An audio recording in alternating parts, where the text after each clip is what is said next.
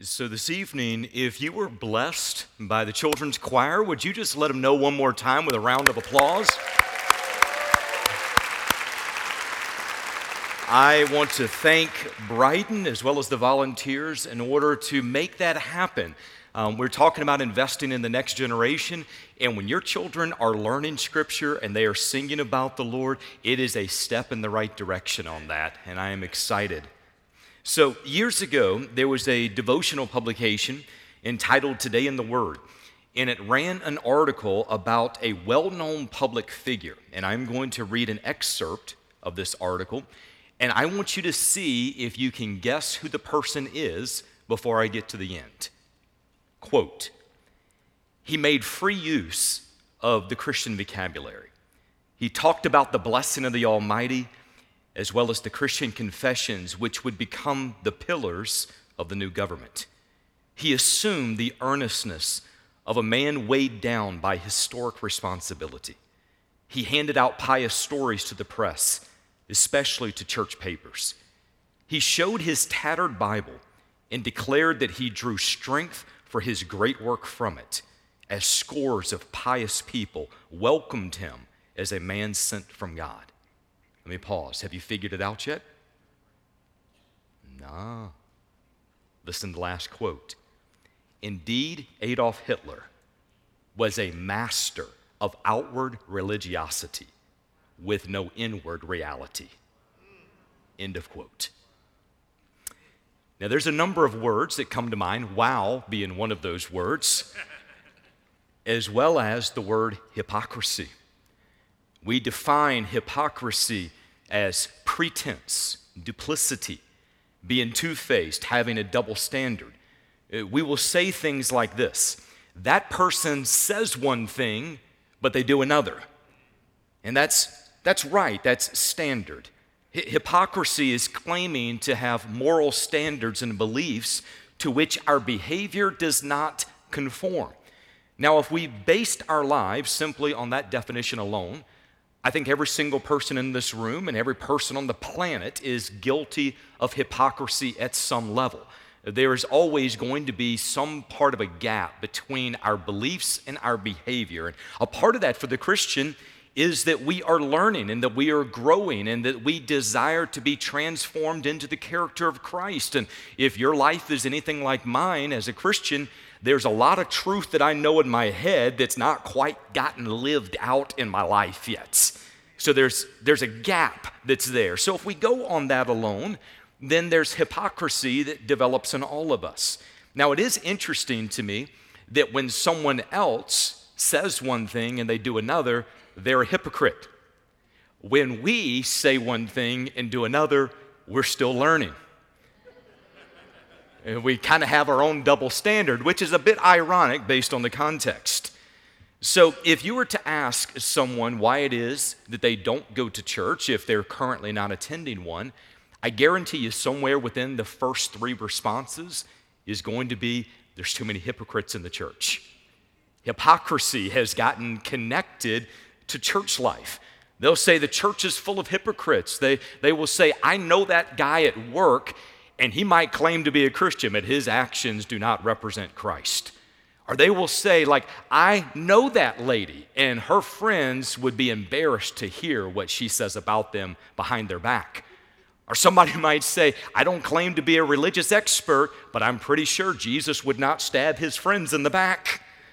Okay, people can recognize hypocrisy. And guess what? They're right. Church is full of hypocrites. The church constantly has people that are coming in that we have a set of beliefs that we're not quite living up to. I, I understand that. But while we're in this subject, let me also say bars are full of hypocrites. If everyone said everything on their mind, no one would ever get a phone number in a bar.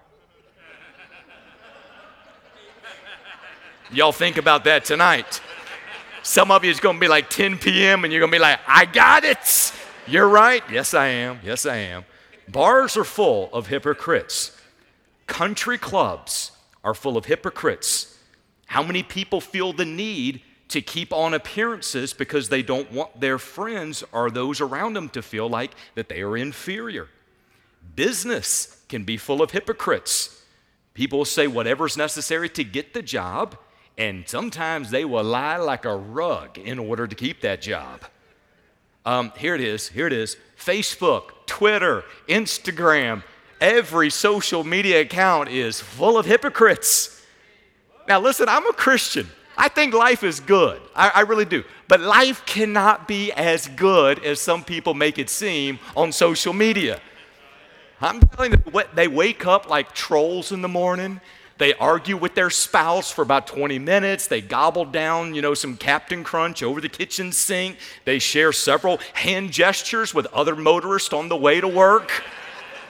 then they take a selfie with wheatgrass and they're like, Praise God, another perfect morning. okay, whatever.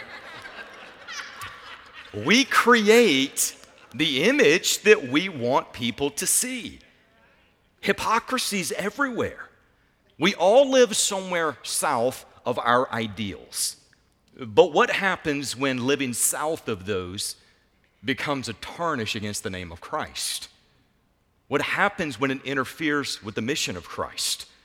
What happens when our hypocrisy now becomes a stumbling block for others entering into relationship and thriving in that relationship with God? So, tonight we're talking about confronting hypocrisy. By the way, I did not share this evening's title in this morning's service because I was hoping people were going to show back up tonight. And there's also not exactly a great tie in between come out and enjoy the children's choir, and I'm going to be teaching on confronting hypocrisy this evening. But that's what we're dealing with tonight. It is the next section in our Galatians study. And in the text, the Apostle Paul confronts the Apostle Peter for his hypocritical actions that were causing problems in the church at Antioch.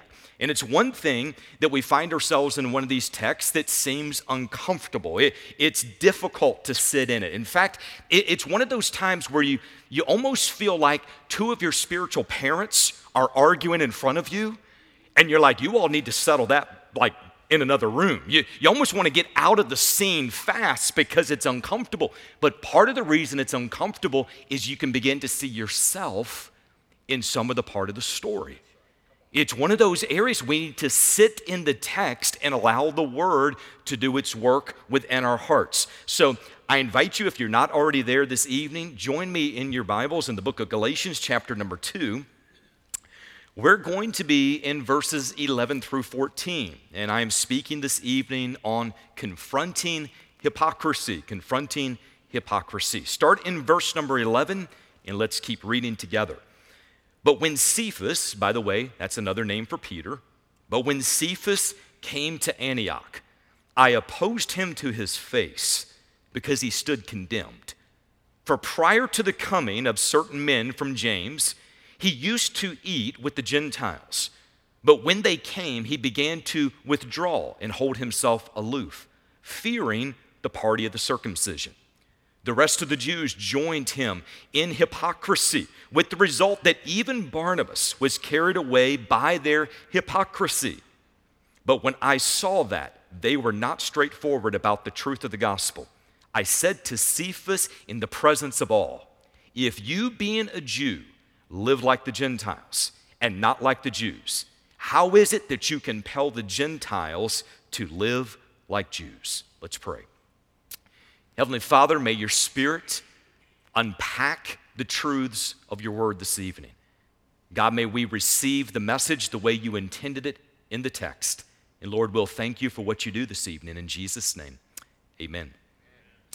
Now, before we see what the text is telling us to do, we need to first pause and make sure we know what the text is not telling us to do. It is not telling us we need to sit in judgment of every other believer. Nobody is perfect apart from God. God alone is the perfect, righteous judge. And if he ever chooses to step down from that position, I'm sure he has your number. So this is not about calling out everybody around you that you think is not perfect.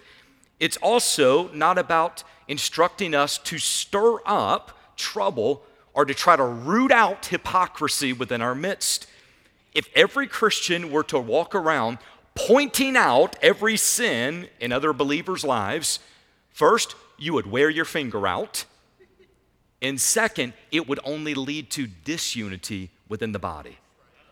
Scripture tells us that love covers a multitude of sins. Praise God for that. There's none of us that are perfect. Paul did not confront Peter, in the midst of everybody because he was just trying to meddle within his business, but rather he confronted Peter because Peter's actions were leading Christians astray. It was causing disunity within the church and it was undermining the gospel message itself. It had to be called out.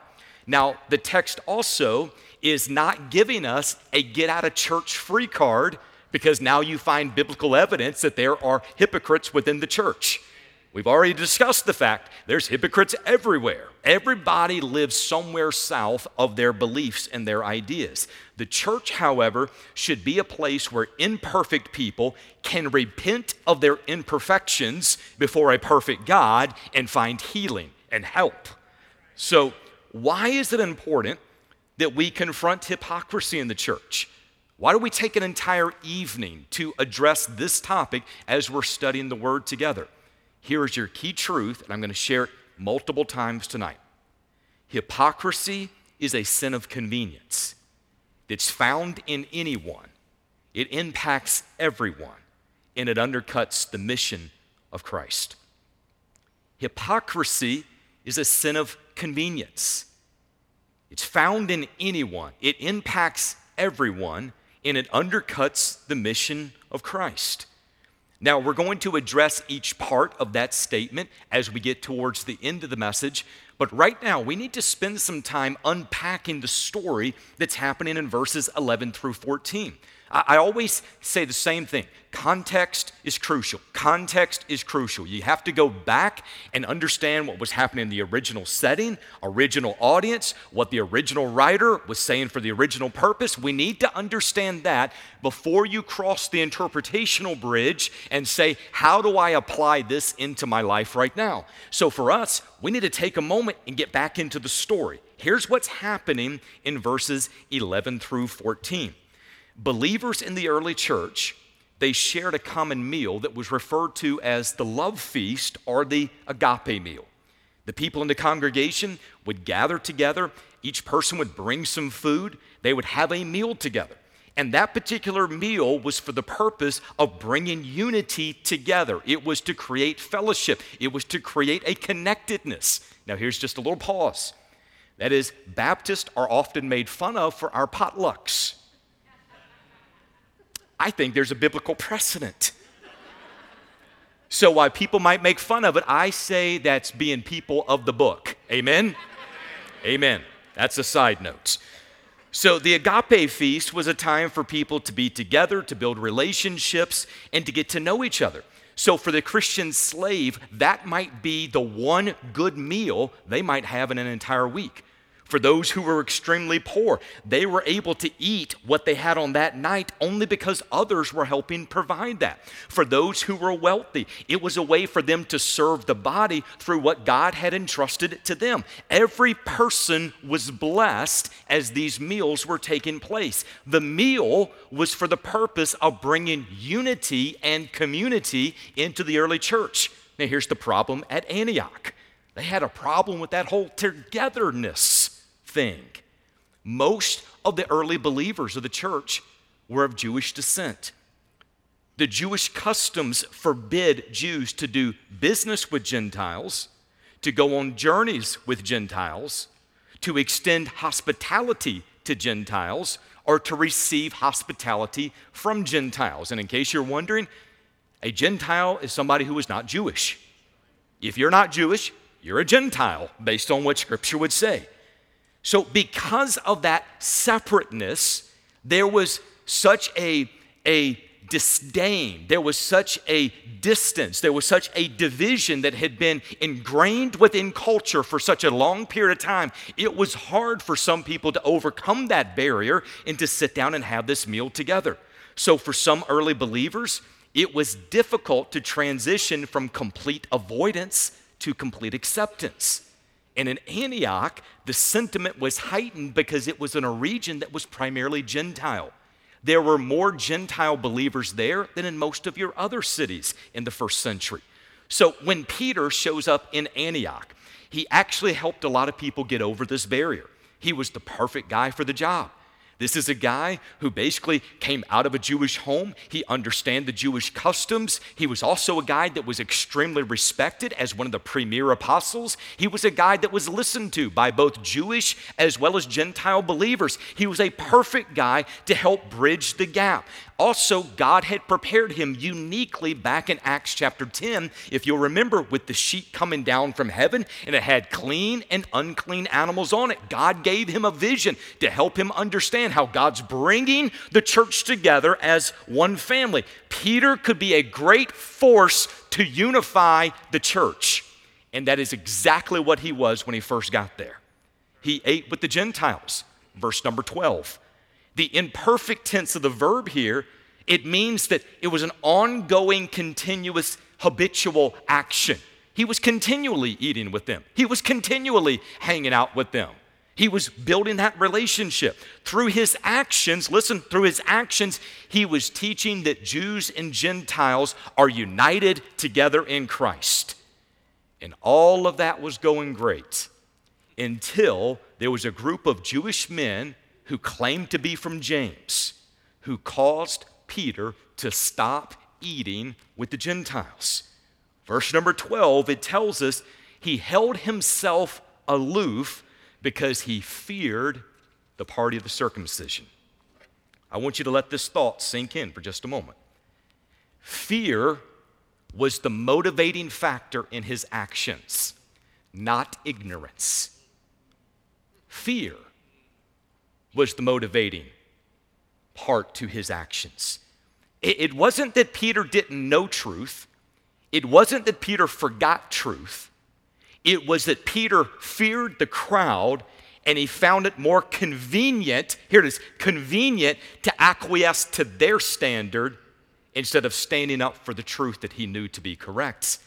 So in verse number 12 is one of those few times that you actually see fear connected with Peter after the resurrection of Christ. Now, if you remember Peter's story, Peter was fearless prior to the crucifixion. Peter's the only one of the disciples that got out the boat and walked on water. Peter is that guy who's in the garden who said, I will not forsake you talking to Jesus. Peter's the one who grabs a sword and cuts off a dude's ear in the garden trying to defend Christ. I mean, Peter, he, he would jump in. Peter, I associate a lot with Peter. I really do. There's sometimes I jump in and I'm like, I probably should not have done that. That was a Peter moment right there.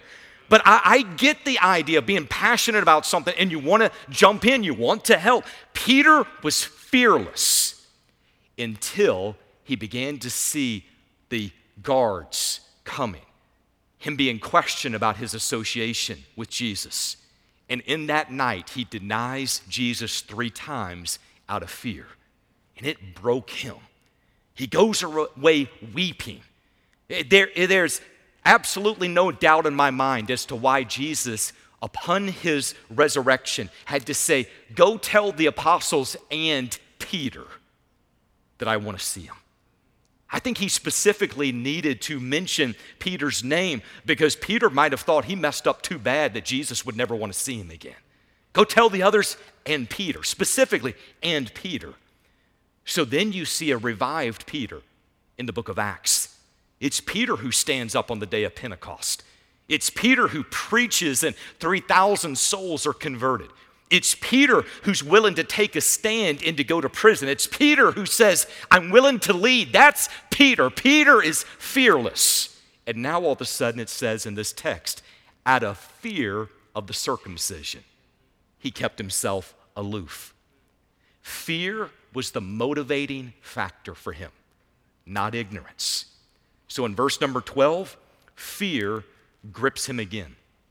Now it's important for us to also mention that the Judaizers had no authority from the Sanhedrin to arrest or to imprison or to put anyone to death.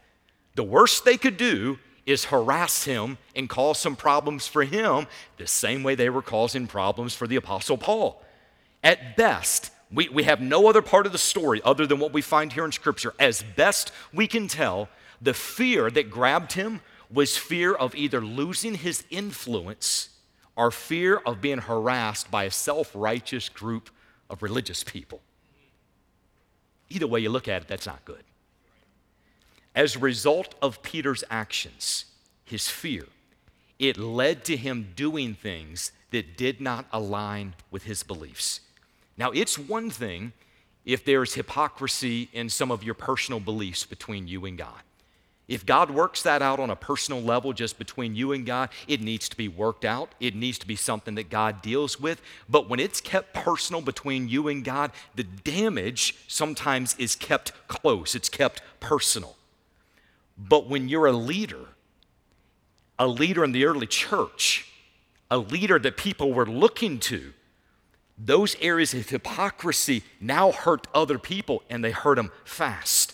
So in verse 13, it says, because of his actions, there's a ripple effect. The rest of the Jews joined him in hypocrisy. The rest of the Jews, those who were there, they, they began to follow his lead. They joined him in his hypocrisy with the result that even Barnabas was carried away with the hypocrisy. Now, Barnabas, if you'll remember, was the son of encouragement. Barnabas, like you think like that's a strong believer. Certainly Barnabas is not going to be carried away. Even Barnabas got pulled away with the hypocrisy. The church at Antioch was splitting, but it wasn't splitting over some major doctrinal difference. It was splitting because Peter chose convenience over truth. Instead of standing up for the unity that we have in Christ, he chose to act in a way different than what he believed. Now, scripture is very clear when it comes to God's desire for unity within his church. Ephesians chapter 4 verse 5. It tells us there is one body, there is one faith, there is one baptism, there is one Lord, there is one God and Father of all who is over all and through all and in all. There is unity that is spoken of. In fact, Galatians 3:8, we're going to be getting there in several weeks. It says, There is neither Jew nor Greek, there is neither slave nor free man, there is neither male nor female, for you are all one in Jesus Christ. The ground is level at the foot of the cross. Okay, now let's pause here for just a moment. Context is key. Context is key. Context is key. This is one of those texts, Galatians chapter 3, verse 28 that sometimes believers will use and they pull out of context in order to defend some positions that are not biblical. Let me tell you what he was not saying here. He was not saying that God does not recognize the differences between men and women. He was not saying that God does not have specific roles for men and women. He's not saying that God does not have a design for marriage and a design for the home. Those things did not change here. What he's saying in this section is that when it comes to a person's worth and their value before God, there is no difference in the sight of God. God does not withhold his graces from men to extend to women or women to extend to men. There's, there's unity here. God does not look at one and say, because of where you came from, I'm only going to bless you this much. There is unity that you have in the body of Christ. Now let's take that even deeper. This type of unity means that our financial status does not determine our closeness to God. It means our family heritage did not give us immediate acceptance over somebody else's family heritage.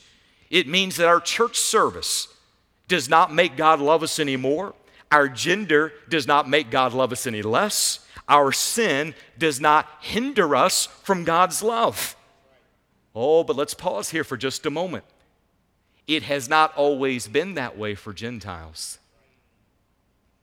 Let, us get into what Scripture says here. Prior to Christ, the Bible tells us We're all sinners. We're all broken. We're all helpless. We're all needy. Without hope, under God's wrath, destined to eternity, separated from God, unless, unless God, in His grace and mercy, were to step in on our behalf. But because of what Christ has done for us, listen, those who are in Christ, we are now in the beloved, Jews and Gentiles. We are a part of God's family, Jews and Gentiles. We are heirs and joint heirs with Christ, Jews and Gentiles. Because of the cross, Gentiles are no longer to hide in the shadows like unloved stepchildren of God. Christ has given us a seat at the Father's table. That's what grace does. That's why Paul told the believers in Ephesus, but now in Christ Jesus, you who were formerly far off have been brought near by the blood of Christ, for he himself is our peace, who made both groups into one and broke down the barrier of the dividing wall. He broke it down so that he himself might make the two into one new man, thus establishing peace, and might reconcile them both in one body to God through the cross. That's the teachings behind this. That's why, in this particular section, when Peter is not living out those truths, Paul calls him out, called him out in front of the group. Now, when Peter stopped eating with the Gentiles, his actions, he might not have verbalized it, but his actions, let's pause, let's pause. Sometimes you don't have to say things that are hurtful, your actions are speaking for you. We have to be careful of what we do. Now, I'm not trying to add another weight on top of people. I'm simply wanting people to know you might say one thing, but if your actions don't back it up, you can be doing just the opposite. Be bringing hurt when you're trying to bring healing. His actions implied that Gentiles were still unclean and they needed to be avoided. That's what his actions were teaching. They were teaching that one group was inferior and another group was superior. The Apostle Paul was going to have none of that it says he opposed Peter to his face, which, by the way, if you're going to oppose someone, do it to their face. Listen, you know, in a Baptist church, everybody knows everything anyway. You might as well talk to them face to face. It's going to get back to them probably before you can pick up the phone. You might as well go to them as a brother or sister in Christ and tell them to their face. Now, in this case, he called him out in his face, but listen, he called him out in front of everybody. Now, this is different. A lot that you find in Scripture is about going one on one to your brother. But here's the reason this is different Peter's actions had now led an entire group of people astray. There's a lot more who are now been brought into this big circle. So, as a result of that, he's like, I've got to address it. Otherwise, other people might think that that's okay, and it's not okay. He called him out to his face. Now, Peter, we understand, based on Acts 10:34, Peter should have known more than anyone that God had brought down those dividing walls. It was Peter who said after that vision given to him, I most certainly understand now that God is not one to show partiality. That's Peter's words. But when the Judaizers came to Antioch, he showed partiality. Now let's pause here and let's gain some perspective. It's easy for us to sit here 2,000 years later and say, How could he have gotten it so wrong? I would never do something like that. You all know I'm about to set us all up for a, a hard moment here, but l- listen, there are places of hypocrisy within the church today that would rival anything in the first century. There are still churches today where the color of your skin determines if you're invited to the communion table. That still happens right now. There are churches that choose leaders based on their bank accounts. That still happens now. There's still churches that operate under a good old boy system of showing favoritism based on the family heritage. It's still happening right now. So before we try to get the speck out of Peter's eye, we probably got a little bit of work to get the beam out of our own. Now let's go back to our big truth. This is where we started, and I said I was going to divide it down. We're going to set it all up. Here it is hypocrisy is a sin of convenience that is found in anyone. It impacts everyone and it undercuts the mission of Christ. Let's take that first statement. Hypocrisy is a sin of convenience. To be hypocritical means your actions do not align with your beliefs. Stop there, stop there. That means you have to have beliefs. That means this is not a sin of ignorance. Your actions are not aligning with your beliefs. You know the truth. It's just more convenient in that moment to not obey the truth. It is a sin of convenience. Hypocrisy is a sin that is found in anyone. Peter is one of the premier apostles. Barnabas is one of the premier first century leaders. These two guys were used of God to help set the world on fire for the cause of Christ. And yet we see in them, in other leaders, hypocrisy that was coming out. It is a sin that can impact anyone, it's also a sin that impacts everyone. If left unchecked, it will spread everywhere. How fast and how far is determined by the influence of the one who is being hypocritical. The greater the influence, the greater the spread, the faster it's going to be. Eventually, our sin will impact everyone around us. Here's just a statement that I heard from another pastor years ago, and it's one that has proven to be true again and again. Sin never stays where you leave it. It always will take on a life of its own and go further. Sin will take you further than you want to go. It'll keep you longer than you want to stay. And it'll cost you more than you're willing to pay. Sin never stays where you leave it. Hypocrisy is a sin that undercuts the mission of God. The mission of God is to take the gospel to the ends of the earth. How we live as Christians will either be an influence for good or a deterrent away from the gospel. It's either going to help what we say or it's going to hurt what we say. The claims of Christ are important. It, it, the claims of Christ are not, I have certain beliefs that I hold. When somebody claims to be a follower of Christ, they're claiming that He's changed my life. He, he's saying, He is my life. They're saying it's been a radical transformation. So when our life is not changed, it takes away from the claims of Christ. Hypocrisy is a sin of convenience that is found in anyone, it impacts everyone, and it undercuts the mission of Christ. So, how do you apply a message like this? Here's a major point of application check yourself before you wreck yourself. I had to say it because I know it was already on your minds. Some of you are thinking, uh, you were saying it. I know it. I could see the wheels turning out there. Yes. You heard that in a Baptist church. Yes. Check yourself.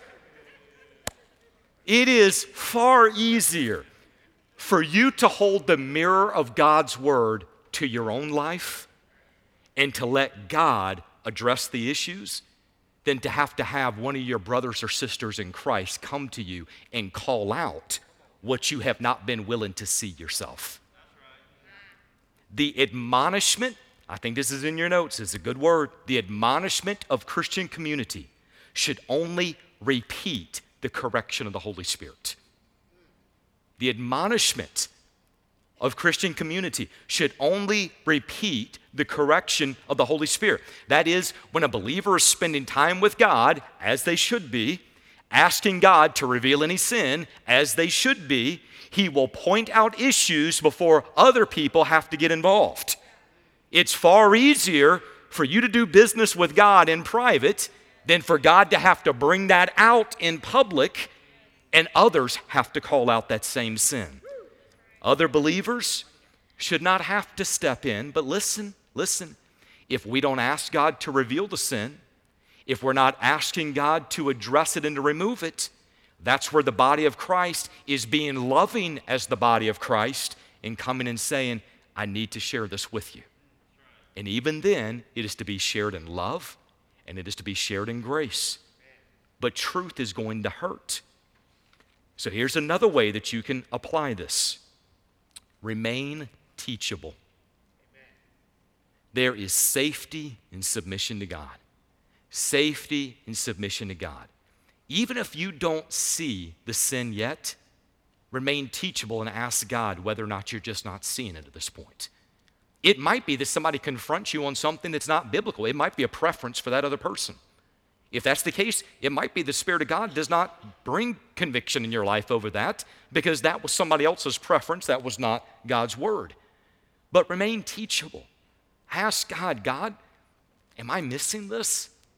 Is this an issue that somehow has slid past me? Remain teachable. When Scripture is clear on a subject, we have to remain teachable and submit to what the Word of God says. Check yourself, remain teachable. Check yourself, remain teachable. Hypocrisy is a sin of convenience that is found in anyone, it impacts everyone, and it undercuts the mission of Christ. So, we're going to have a final song this evening. In this final song, I'm going to encourage people to be praying through that same thing. God, is there sin in my life that I have not addressed? And second, has my heart remained teachable? So there's going to be a final song. I want you to spend some time, you and God alone in this. And also during this song, this will be a time we're about to present some new members here. This will be a song or a time when everybody is singing for those who are going to be presented tonight to go line up on the wall. Pastor John Spencer is going to be over there in just a moment, and we're going to present new members here. But we're going to have a word of prayer, then we're going to go through this time of music, and then we're going to present some new members tonight. Heavenly Father, in the name of Jesus, we thank you for your word. We thank you for the opportunity that you have given us to know you, the opportunity to study together, the opportunity to enjoy fellowship. God, we ask tonight that your spirit would reign supreme in every part of our life. Would there not be a single crevice of our heart that has been shut off to you? In Jesus' name, amen.